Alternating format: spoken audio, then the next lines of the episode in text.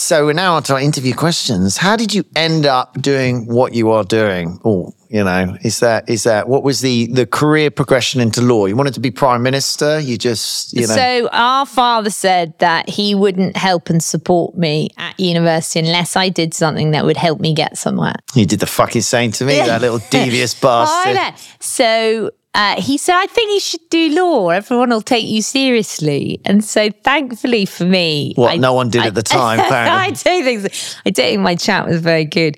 And um, so I studied law and thankfully I loved law. You studied at Buckingham. I studied at Buckingham, which is the only private university. Does it in two years. in- Dad was like, "Oh, smash that out." Well, he also worked out that it was cheaper to to support me for two years, and then I could start my career than three years. Dad believes that university is bullshit, and to be honest, he's right. It is mostly educational bullshit. Universities, most most of it. So you know, I get his point. Uh, okay, and so you ended up doing law. you liked it. I liked it. Um, I got a training contract a pretty big firm, and then Dad said, "Mm, "Can you come and help?" He always he always did it slowly, didn't he? And I said, "Okay, I'll come and help." Well, Our- come and our help at oldest OCS. brother- yeah. So our oldest brother, uh, James, ten years older, uh, had started fabulous, with, crazy with this other lady, and he they, he said, "Look, he, James could do with a bit of help. Could you go and help him?" I said, "Okay, I'll, I'll help him, and then I'm going to go and do my training at this big firm." And uh, thirty something Oh, years wow. later, I am still here. But you know what? Dad stopped you becoming an institutional lawyer wanker. Oh, he stopped me becoming a complete twat. You and I, would've- and I wouldn't a have survived. I mean, one of my favorite projects. So I go and train some of the big city law firms on the human rights work I do. And because lots of the, the big firms need access to pro bono work and as part of their CSR. And if you're pitching for big organizations, you have to say what good you do for the community and stuff. And very few um, people in need would go to big firms. They typically come to smaller firms like ours. So I have no end of people needing representation and help and charities and all of that. And um, I go into the big firms, and one of my favorite things to do. I mean, I am so now, I've been self employed for so long and I've become more and more outrageous. And now I'm even more outrageous, I think. God help me in my final days. But anyway, is I like to go into these law firms and I like to wait until the lift is really packed in those massive buildings in, in the city.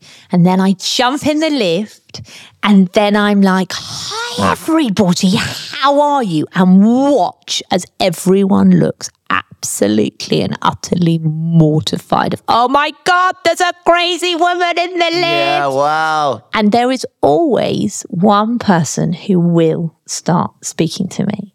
And then I congratulate them. And most of the people will have completely been really rude and standoffish and looked at me down their noses and whatever and walked off. And then find that I'm their guest speaker presenting to them. Ah, nice. Nice move. And have to be like, Mea culpa. I'm, I'm so terribly sorry. I wasn't aware. Yeah, yeah, yeah.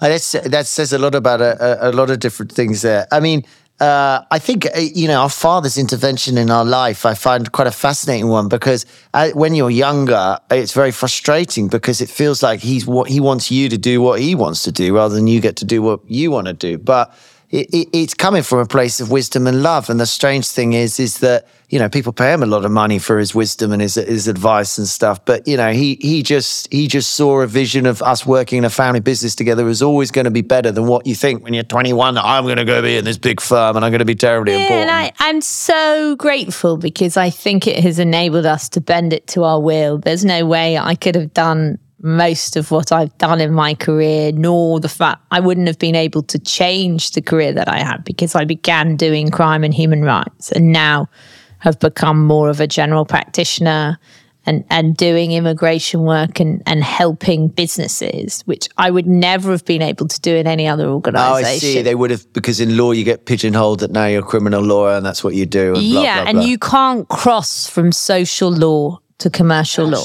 You can go the other way, but you can't go the way that I went. really they don't like it. No, because They're snotty about it, snooty about yeah, it. yeah, yeah, you're of no benefit to them. Yeah, I think uh, dad dad did a very interesting technique constantly. Did it to university, did it here. It's like you do what I want, but I'll let you do what you want. And I'll help you with it, and I'll help finance it. Or he did that with me and my music, and you with with Jamaica, I guess, or allowed it to go but on. he, I wanted to change the world, and so I started doing the most extreme work, so death penalty work, so the final appeals before execution and stuff.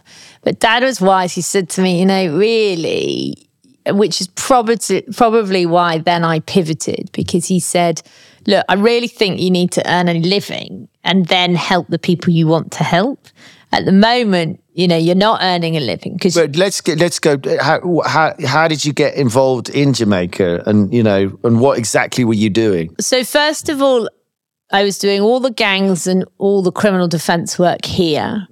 And then our oldest brother, James, had done a stint on death row in America. Yeah, in Kansas. Yeah. So in Missouri. And um, I was at university at the time. And he asked me to do loads of research while I was at uni. So I was 20 at the time.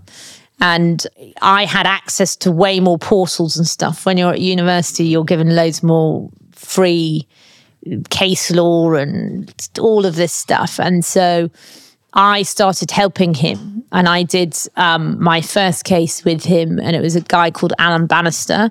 And I was totally in favor of the death penalty. So what everybody should have done. And it was outrageous and all the rest Yeah. of it. And James gave me this book, uh, which was written by Alan Bannister. And I read this book and it was his story. And I couldn't believe this story. And, and, so I helped James with his case, and, and I was very young and naive at the time, and I truly believed that he would be set free. And unfortunately, he was executed, and and that blew my mind and blew my mind that in life we could do that. Like we are a civilized country and culture. I mean, this was in the states. Because it was clear to you he was innocent. Yeah, he shouldn't. He shouldn't be executed. Hmm. And and I don't believe in a wrong and a wrong, and you know, it just doesn't. It doesn't make sense. It doesn't. You only need to make. I mean, as they ended it here because they got it wrong. You only you only need to be wrong once, and it's it's a stupid it's just, plan. Yeah, it's, it, it's you know, it doesn't deter anybody. And so I I had helped him when Alan got executed. I vowed I would never ever do this work again. And James agreed to take on, unbeknown to me, while I was helping him, and we were working together, a lot of cases. and Hmm, sounds like James. James then went somewhere and on one weekend, the entire of Antigua's death row population, which was about 18 men at the time, got read their execution warrants on a Friday. And I came into the office on a Monday morning and it was in the times we didn't have mobile phones. We had an old fashioned fax machine. And there were these partial execution warrants on the fax machine. And our um, answer machine in the office was overloaded with families desperately leaving messages that their wow. child was going to be executed on the Monday. But this is Monday morning, so it's it's it's So- nighttime in Antigua. Yes. And so I was like, my God, they're going to kill all of these people and they haven't finished their appeals. And so the Caribbean system, it was part of the British Empire. Their system is based on our system.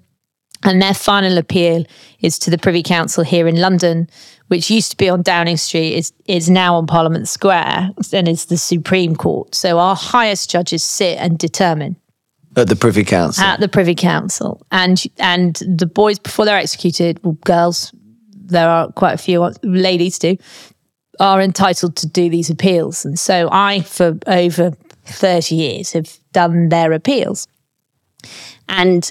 Uh, Antigua taught me everything, and one of the people I have to thank in my career for that i- i- the lawyer that has always been on the other side, a guy called John Almeida, who has represented all of the governments and uh, and been against me on every single and case. he's another British lawyer here who has to represent the governments of Antigua or Jamaica or Trinidad. yes, You know. So right. when we bring appeals, he represents. The He's like the. Attorney General of, Yeah. of, of, of, of, of the Privy Council. And, and I, I at the time was training, and I had to ask the Privy Council to do a special sitting.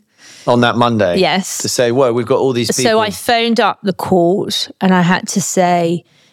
I understand that all of the population of death row in Antigua have been read execution warrants, and I don't believe any of them have appealed yet. So um, the the court only sit at certain times. I need a special sitting. So we had to convince them to do a special sitting.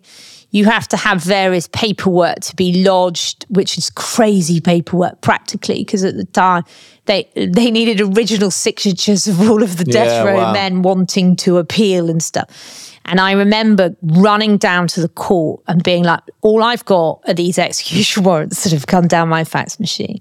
And you can listen to my voicemail Yeah. of all of the families telling me that this is happening and then saying, well, can you now please get all of this paperwork and all of this bullshit. documentation and all of this stuff? And and John John sat with me in the chamber, which was outside the court, and helped me put together whatever we had. And he accepted that the government had read the execution warrants and they had built the hanging machine over the course of the weekend. And all the boys would be measured for their coffins. Wow. And their coffins were being built outside their cells. Someone had just said, fuck it, kill them all. Yes. And that can happen at the drop of a hat. Which is, people may say, oh, bloody colonialism, the oversight. But the, the, the kind of the attitude was, is the death penalty we've got rid of in this country, but other countries kept it. And at the time, he said, well, we need, we, you know, then it's not the most sophisticated setup here. We, we might need a second, you know, pullback device. And actually, in this instant, I'm hoping you're going to tell me they didn't all get executed that day. They didn't all get executed, and right. quite a few in of them this went instant, free. It clearly shows that it, it makes yeah, some and sense. it, it was amazing, and Quite a few went free, From right. yeah, quite a few went free, and from there, I basically ended up taking on and, and agreeing. There's a few other people that do it too, but to to agree to represent all those facing sentence of death or life. So In I- Antigua, I- I- or- in Antigua, Bahamas, Jamaica, and Trinidad. and you, you chose, say that again, all those people facing the death penalty. Death penalty or life. but it's getting worse now because previously it was kind of gang members against gang members and being a there white was tourist a was moral safe. code. Yeah. But the same was here too. Like the gangs here Had in, more in the UK. Like yeah, and so I I I used to, to defend those that took over from the Kray family. There were various families that took over following the Kray family, and there w- there was always a moral code amongst them. They would never harm women and children, and you know they would do sophisticated armed robberies, generally of institutions and stuff. And lots of society is beginning to break down, and there is now no holes barred in most cases. Wow. There's a breakdown of trust. And so there's there's obviously multiple communities because there's the institution, there's the police, there's the court, there's the, you know, uh, people who are, are, live in richer areas. And actually, the role you played, because I saw you play it, is that you were a trusted source and communicator between all of the. You, you, you had uh, people who trusted you in the police, people who trusted you in the court, the lawyers who trusted you, and very importantly, the community who trusted you to share information, to sort out problems. Yeah, so I I began by defending people and doing their appeals. Then the volume and the amount and the length and all of that. And over time, plus I was so young, I believed everybody was innocent. Yeah, yeah. You have so much energy when you're young and time and things. But I then very trusting. I, I then moved to I only really want to help the totally innocent and I would reinvestigate back their cases because I had spent so much time in the communities and felt very lucky that they all looked after me. And I have gone into the worst places and people say there's no way you've been there. You would have been killed. And you know you came with me to some of them and I found it fascinating how horrendous some of the gang started being to you. And I had to be like, whoa, whoa, whoa, whoa, whoa, because it had always only been me going into these areas. And they were like, who is this person? And they No one was mean to me. Everyone was nice to me, but oh, they they acted no, differently but to towards me. begin with, for Yeah. me to get you clearance before they start pulling guns and being Yeah, yeah, like, yeah. "What? Who are you? What?" Are I remember arriving and we drove in. I had my Bose headphones on the back thing, and we got out the car and I locked. I saw the lads. And I was like, lock the car.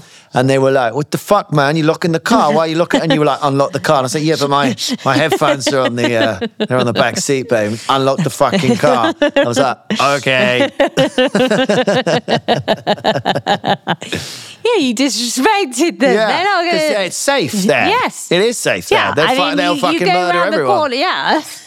My Bose headphones did go. No, they didn't go.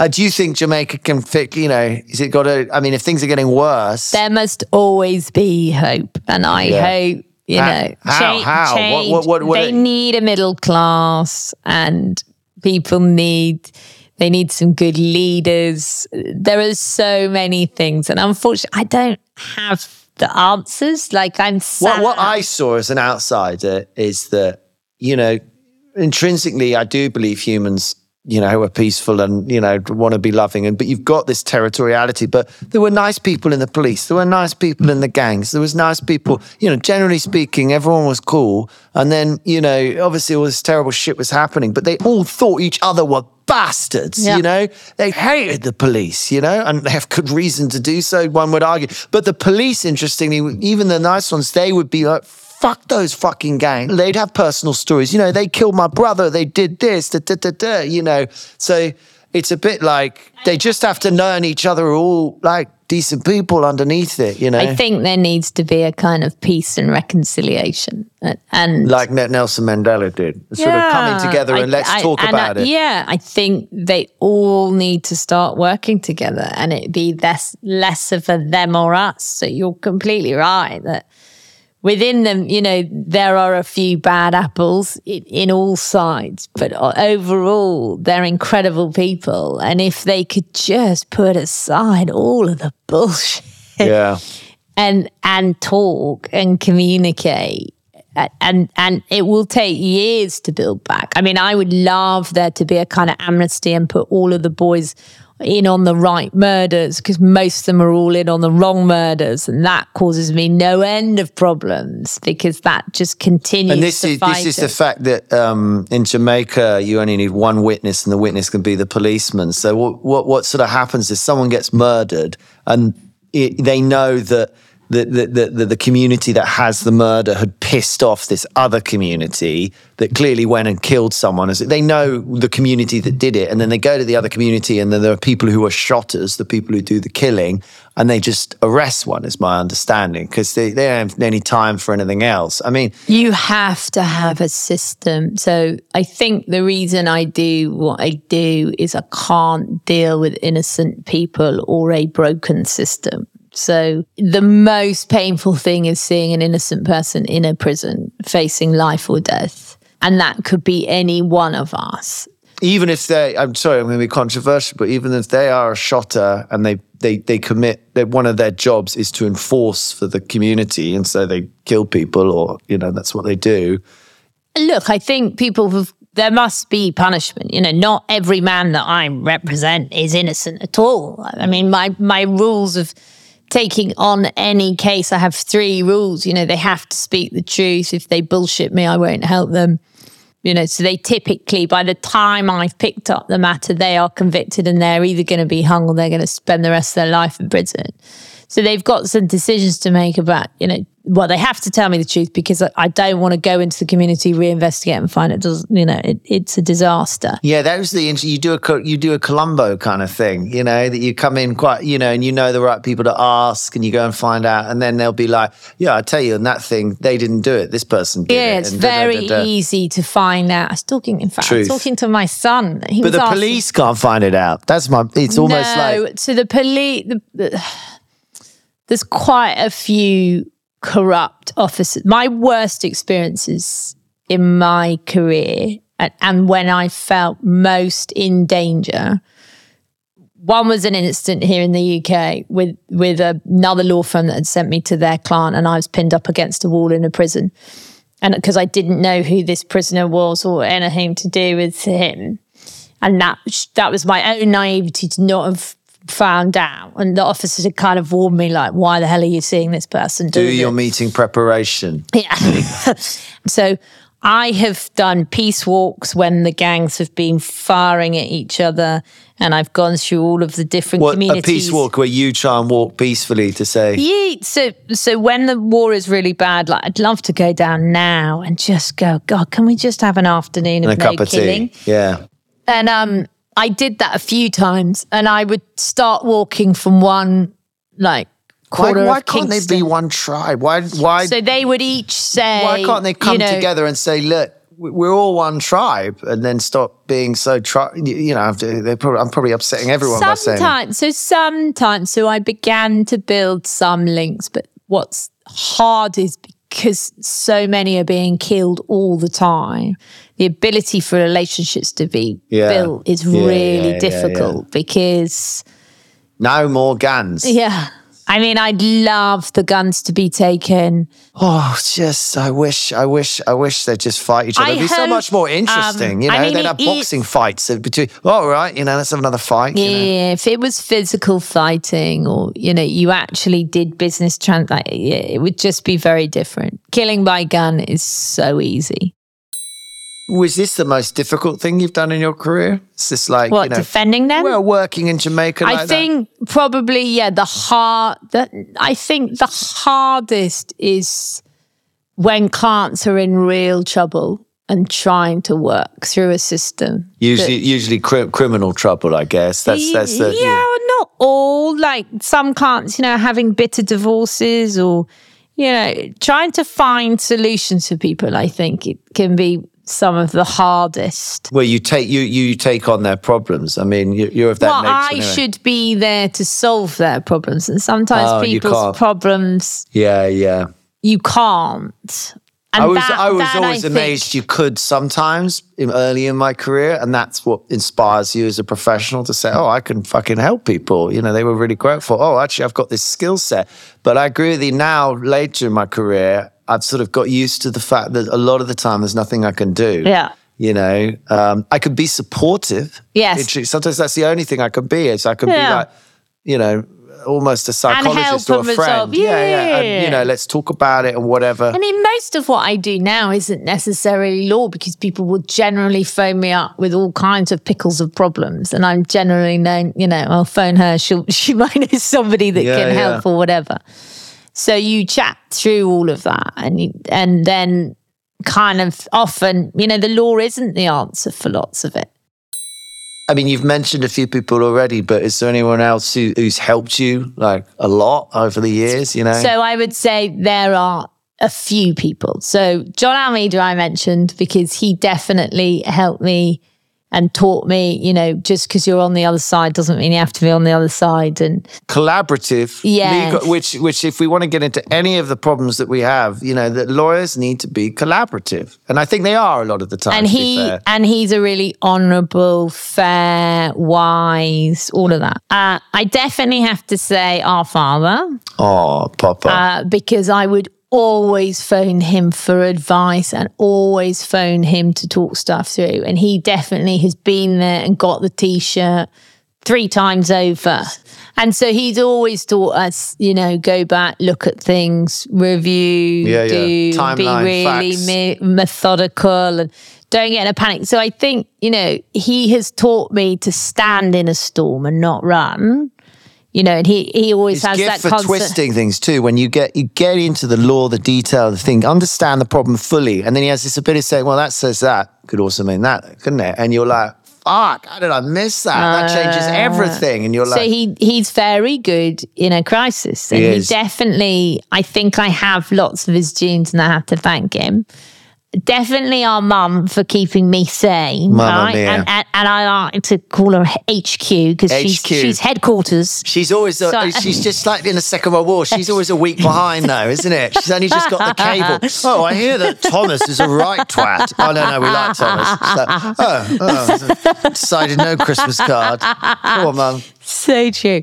So um, definitely her for keeping me sane. So both of them, and then definitely my husband for keeping me on the straight and ah, narrow. Oh, Christian. And then definitely you and sis, and yeah, just my fellow partners and people and staff. Like everybody, you know, when you work as a team and and have an amazing team, you just.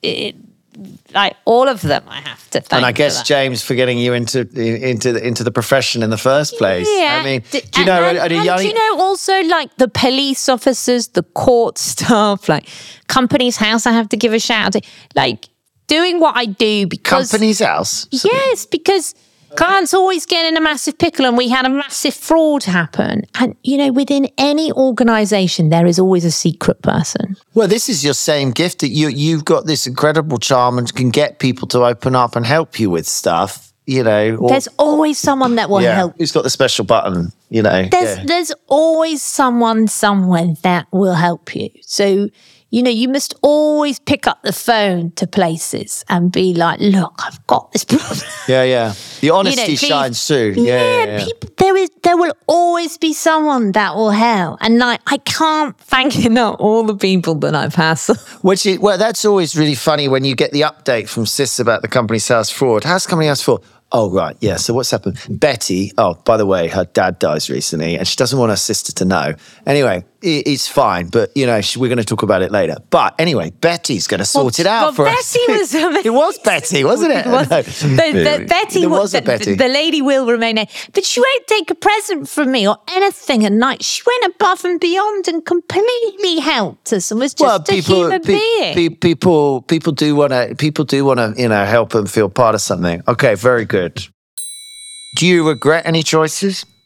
I don't think so. I think my only thing is I was really rubbish at school. And Dyslexia. I, I had terrible What- I know you're only two years older than me, and they didn't work it out for you. They didn't work it it out. out for me. and and I completely doubted myself. And basically, how I coped in school is I I used to be given, you know, you would be you given. smoke cigarettes a lot. I, I furiously smoked cigarettes, uh, uh, chain smoked cigarettes, but they would give me work to do, and I'd look at it and I'd be like, "Oh my god, I have absolutely no idea what that is and how the hell to go and what to do," and I'd just start chatting to the teacher and be like. So I would do anything to avoid having to do I that homework know that. or do any of that stuff. And I and You found I, it boring, I guess, as well. I just Sound- didn't you're sounding know quite how a- to a- approach it, and and I really struggled.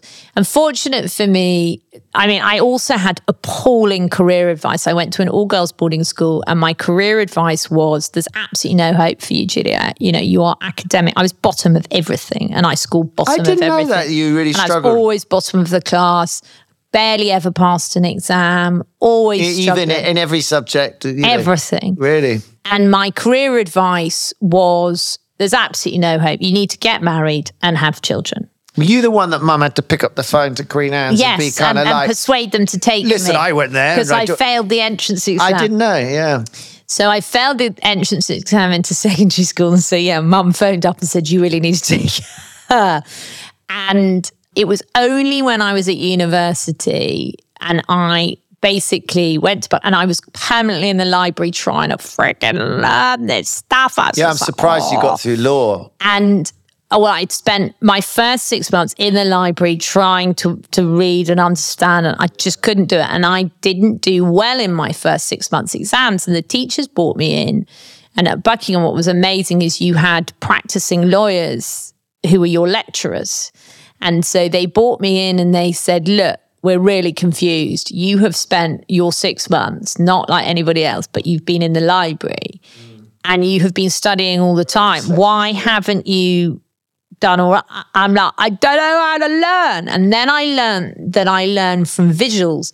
And I basically started doing massive drawings and writing on these huge pieces of paper that I stuck all around the house. I just had in my brain, God, do you know, the only thing I learned at school, I quite liked a pie chart. And I Yeah, quite yeah, like- yeah. Dyslexic. You're, you're, I- you're, you're visual so- in your information and so how I think. then learned. So I think my regret was so much of my early education was terrible and I loathed and I doubted. and they kept, as, as I experienced, as they still do, they teach you through words. They just keep you giving you more stuff to read. Read this, read this. and my that, son that is just being diagnosed at the moment, and I watch him, and he writes everything, but he does everything like I do, and I can see he's deflecting and he's trying to avoid and do. Yeah, yeah, yeah. Also, we love the other thing that's misunderstood is that, is that dyslexics uh, uh, love verbal. We're very good at talking normally. We enjoy talking. You know, that's a great way for us to get information as well. So, you know, I, I, I wonder whether those lawyers you met, did you manage to like form a relationship with them and get them to explain shit as well? Yeah, and that really helped because you had individual tutorials and it, it's just accepting that some of us learn different, you know, and not all of us learn the same. Well, thank fuck. Ultimately, anyone who thinks that you know people getting extra time and more dyslexia is a hocus pocus, it's, it's changed society being able to recognise for that. And someone should have been able to teach you that at a younger age to say you're visual, draw pictures, make diagrams. Yeah, and you it wasn't really understood. But you started doing was better, better, better after that. Yeah, and then I flew through and Ah, did really well. Oh, how fascinating! It's And like- so it was only, you know, I didn't do well academically and I struggled all the way until I got to uni and then I did well. I got to do well. You gotta do I one. could do. I got a Desmond. uh, anyway, well, here's here's a deep one. What, what advice would you give to your to your kids? Do you think on career choices? You know, I I really hope that I, I- adore my children like everybody adores their own children. I really hope that they come into this family business. Hmm. I really hope they do get a qualification, whatever Pro- in, that in is. professions. Yeah, we have I, many. I don't mind Well, you don't. Caroline doesn't have a qualification, does he? Loser. our sister. you wait. I'm hoping she's going to run it. She's head of our HR and brilliant at it. And again, failed very badly, failed school, impossible, but you know, is a fantastic communicator. So-. I just, I think you must try and do things that you enjoy, but I think you've also got to be practical. So I hope they'll take a profession. Hmm. I and like I the hope they they will work within this business. That's my greatest wish. So basically, history repeating itself. Kids won't want to join family business, but we're going to make them. Well, hopefully. But you know, it's it, it's been my great honour to work in this business. But it took me, it's taken me 15 years to get over myself, or, or longer. Where would you like to see OC in 20 years? I hope that we will cover all disciplines. All professionals, including medicine, even. Uh, maybe. I I would like us to be just the go-to on these people know their stuff, and they will sort you out, and you will get your answers, Getting answers, yeah. and not get lost in it all. And the fact that we're not afraid. Yeah. So that I hope that we remain straight talking, the best at what we can do with the nicest people. And do you see, uh, you know, offices or, all, all- all around the world? Or do you think, you know, it's, it's I don't know about that. I like, I think it's enough. two like- buildings? I don't ever want it getting lost in the bullshit Yeah. and lost in the compliance. Yeah. So whether you therefore keep to certain niches rather than cover everything, where do you reckon it'll be? Um, I think I agree with everything you said. I was just thinking it's like sort of, uh, I just had three F's in my head fearless, frank, and friendly. you Oh, I like that. It's quite good. It's like, and it's also fuck, fuck, fuck. I love that. Fearless, frank, and friendly. You know, I think A, we want to still be going. B, it would be fantastic that, you know, uh, this, it still has this family vibe. You know what I mean? And I don't mean family as in like, oh, you know, uh, oh, the family here, isn't that sweet? Like, as in there's something different in a partnership and there's something different in a business that has a family in it that gives it this sort of, um, I don't know, there's, there's, a, there's a depth to it, isn't it? I mean, I think one of my great honors with working with my family is that tough life is tough business is complicated and everything but you're trying to make difficult decisions and you've got someone you completely trust giving you information you know they're, they're, they're- if you tell me hey listen fuck, fuck that guy i sometimes i disagree with you and that's fine uh, you know because it's like ah you know may I have a different but I don't doubt that that's the truth, and you saw something odd, and that's your opinion. But I might be like, but it's it's it's that the speed of which you can transfer You're far kinder than me, though. I mean, you you you give people way more chances than me. I just had a really, really bad time at school. So I have this uh, sympathy for the underdog that I find hard to. I'm sympathetic to the under. I just No, but maybe, well, dad said to me that I didn't even notice you know, you don't know yourself, said you will always stand up. You like, you have a problem, like, you can't, you can, you will never not defend the person who you think is being like attacked or something, which sounds very noble, but it's actually not that helpful sometimes because you're wrong, you know. Um, but I don't know. You you see it different di- differently. You you're far, you you think you're unkind. I just think hang out and work with the people that you like and are straight.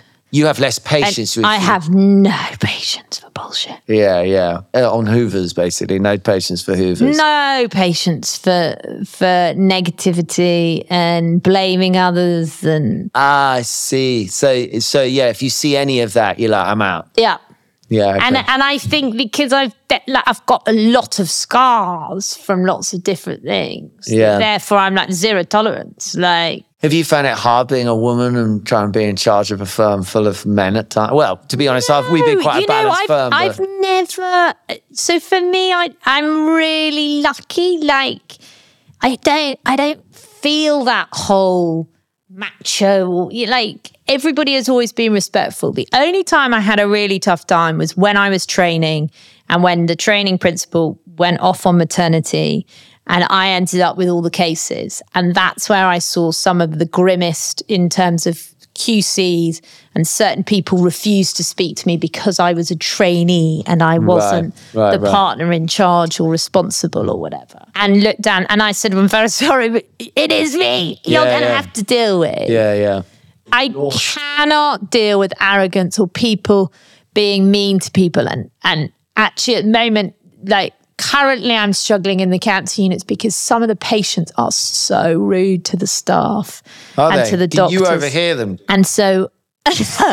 I'm now going to start policing. But they're rude because they're in pain or well, that's know- what some of the doctors and stuff have been saying. But I said, look, there, there's a different, but they're being properly nasty. Yeah, yeah, I can't You know, handle it. th- there there is no excuse for treating people like shit. All right, get the Kleenex ready. um, well, you've answered you've answered one of those questions, but you know, how would you? You know, I think it's an interesting question. I, I should even ask myself because I think it, it, it- grounds you in what are you trying to achieve. It, it you know, it was a bit like um, uh, Tony Blair's said to our friend about what do you, how do you want to be remembered, but how do you want to be remembered? Uh, pushing the limits, anything is possible with a smile. Nothing is a problem and anything is possible. Yeah, Yeah. I think so. And I think you must hang out with the people that are good for your soul and Yeah, have some yeah. fun. I'll tell you one thing. Occasionally, I meet people in AU and um, say, "Oh, Andrew Roops, you know, you've got a sister called Juliet," and you know, think, "Oh, fucking hell, here we go." It's like, yeah, I know. Look, she didn't mean it. Or they always say the same thing. They're always like, "I fucking love your sister." And when you and me are good friends with someone in work, they always say the same fucking thing. It's like, "No, I like you, Andy. I really like you, but I fucking really like your sister." So you've got you you definitely have something, and you maybe it's because you got all their secrets. So you you're like, listen, I know about it, so you better fucking keep in line. recommendations uh, do you have any recommendations on something to oh i know what one recommendation you've got a spotify playlist we can share. We share the Oh, yes. public killer pla- i have to give my sis credit although i taught her everything she knows. To be fair our elder brother was very into music and had a record player and was very very and, and he and, and he gave us a tape and we called it the orange tape or i do which you know certainly when i was very young was very instrumental in me learning about lots of bands. So i think it's probably our, our brother who started off because mum and dad were absolutely fucking useless at music listening to music as it were. But juliet has amazing taste sorry i'm going to say it for a woman so yeah you can put your playlist out there The, the thing that we're currently, so definitely Yeah, playlist. yeah, yeah. And the thing I'd really like to encourage is a Sunday night dance off. Ooh. So one of my dear mates is a crazy man called Wally. And he has started doing me a dance on the days that I have chemo. And I and we have always had a tradition in my family with my husband and my two children that on Sunday night we like to put on some tunes and we have a little shimmy. And my husband's quite Brilliant. a big man and he likes to put on a little tutu and dance Oh, with my daughter. And so we've decided perhaps we are going to start through my treatment plan yeah a dance competition. This is Because fantastic. there This is fantastic. is nothing better Than the dancing. putting on a good therapy. little tune, like a little sing along in the shower, and having a little chimp. Doesn't matter if There's you a, there's a lot of science, the incredible effect dancing has on people. Oh, I mean, you know. It's Kiara's all wrapped up in bar dance and doing that with James. Bar dances, and they That's so, so that's our thing now. We're going to do the Sunday, the Yeah. Sunday jiggle, Yeah, basically. yeah. You could do that by fucking Zoom. You know, I love a good dance. I just, it's There's just nothing better. And if anyone out there can't dance, I will tell you the secret of dance in one second. You you you have to mentally imagine that there's no one else there. You ha- that's what you have to do to dance in public. You have to stand there. That's all I do, and I do it by drinking a few pints of lager at the same time. But I have to mentally just forget, and then you're dancing. You just you, if you enjoy music, you'll dance if you think there's no one else there and you and you want to. Anyway, it's probably not helping anyone at all. But fucking just oh, you, you've got to close your eyes. You know, you've got to just do it. That's brilliant with the tutu on. Fantastic. What advice would have you given to your younger self? I don't know that. You I sort don't, of answered it earlier, actually, which was kind of like your visual, do it on the walls. That's what you would have said. And he would have fucked you. Oh, his That's- career just took off. She ended up Deeply. prime minister. no, actually, it would have had a huge impact. Yeah, and I, I think don't necessarily listen to other people. Like we're all able to do what we need to do. Just get on and do it, and don't get too lost in it. Yeah. No bullshit is a definite family trait. Okay. Uh, that was amazing.